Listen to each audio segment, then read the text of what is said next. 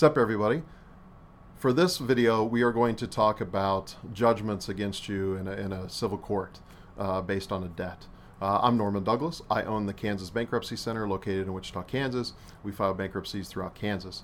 You can visit us and schedule a free consultation at mybankruptcymeeting.com. Uh, that will allow you to pick a day and time that works for you. It will also allow you to fill out the intake form. So whenever we chat, we can i already have that basic information so we can kind of talk about your specific uh, situation. So like i said today we're going to talk a little bit about judgments. Um, so what happens when you owe somebody money? It could be a landlord it could be a credit card mortgage company a vehicle repossession credit card doctor dentist anybody that you owe money to what happens is, is if you don't pay that debt they could put you into collections. They could go that route. They could just, you know, call you, try to collect that way, send you letters. Um, but ultimately, what generally happens is they sue you, right? And so somebody from six months ago, three months ago, five years ago, three years ago, whatever, will sue you. They will hire a law firm that collects uh, debt, and then they will file a lawsuit what happens is is you will then be issued a summons or you'll be served a summons you'll be served the lawsuit. And the summons is basically notifying you that one you've been sued two uh, generally the court date and time and where it's where it's going to happen. And then usually that summons will give you an opportunity to answer the suit right? So i always use the example if you owe the credit card $10000 you're probably not going to win uh, that that lawsuit right? You're going to lose. And the judge is going to say you owe X credit card $10,000 because you do. So many times, um, people won't go to those hearings, right? And then what happens is the creditor just wins. They get what's called a default judgment. Once they have a default judgment, then the creditor or the attorney can move forward and try to garnish your wages, garnish a bank account, that type of thing. Put a lien on your house, you know, if it's paid off, those types of situations. Um,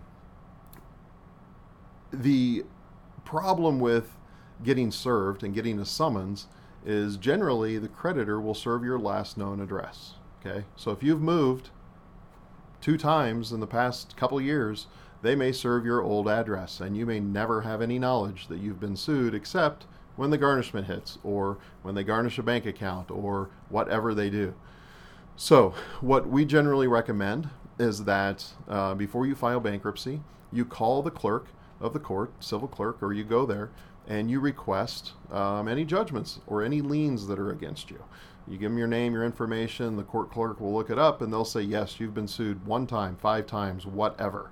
And then we request that you get that information. So you get the petition. That will tell you who sued you, so we know who to list in the bankruptcy. It will also tell you what it's for, how much, if there's interest, and all of that. All right. So that's kind of how you figure out judgments um, and whether or not you've lost any lawsuits. Um, you just call the clerk. You know, if you've lived in, say, Sedgwick County uh, for your whole life, then that's where they're going to sue you at. If you've lived in Reno County and that's where you took the debt out or you had a landlord dispute there, tenant dispute, um, that's where they're probably going to sue you. So you need to call the county that you were living in at the time the debt was incurred uh, to just to make sure. And if they say you haven't been sued, then great, you've covered that base, and you don't have to worry about listing a judgment um, in your bankruptcy. So that's all I'm going to talk about for now is just judgments uh, and kind of how to get them, and that you definitely want to list them in the bankruptcy. So again, Norman Douglas, Kansas Bankruptcy Center. You can schedule a free consultation at mybankruptcymeeting.com.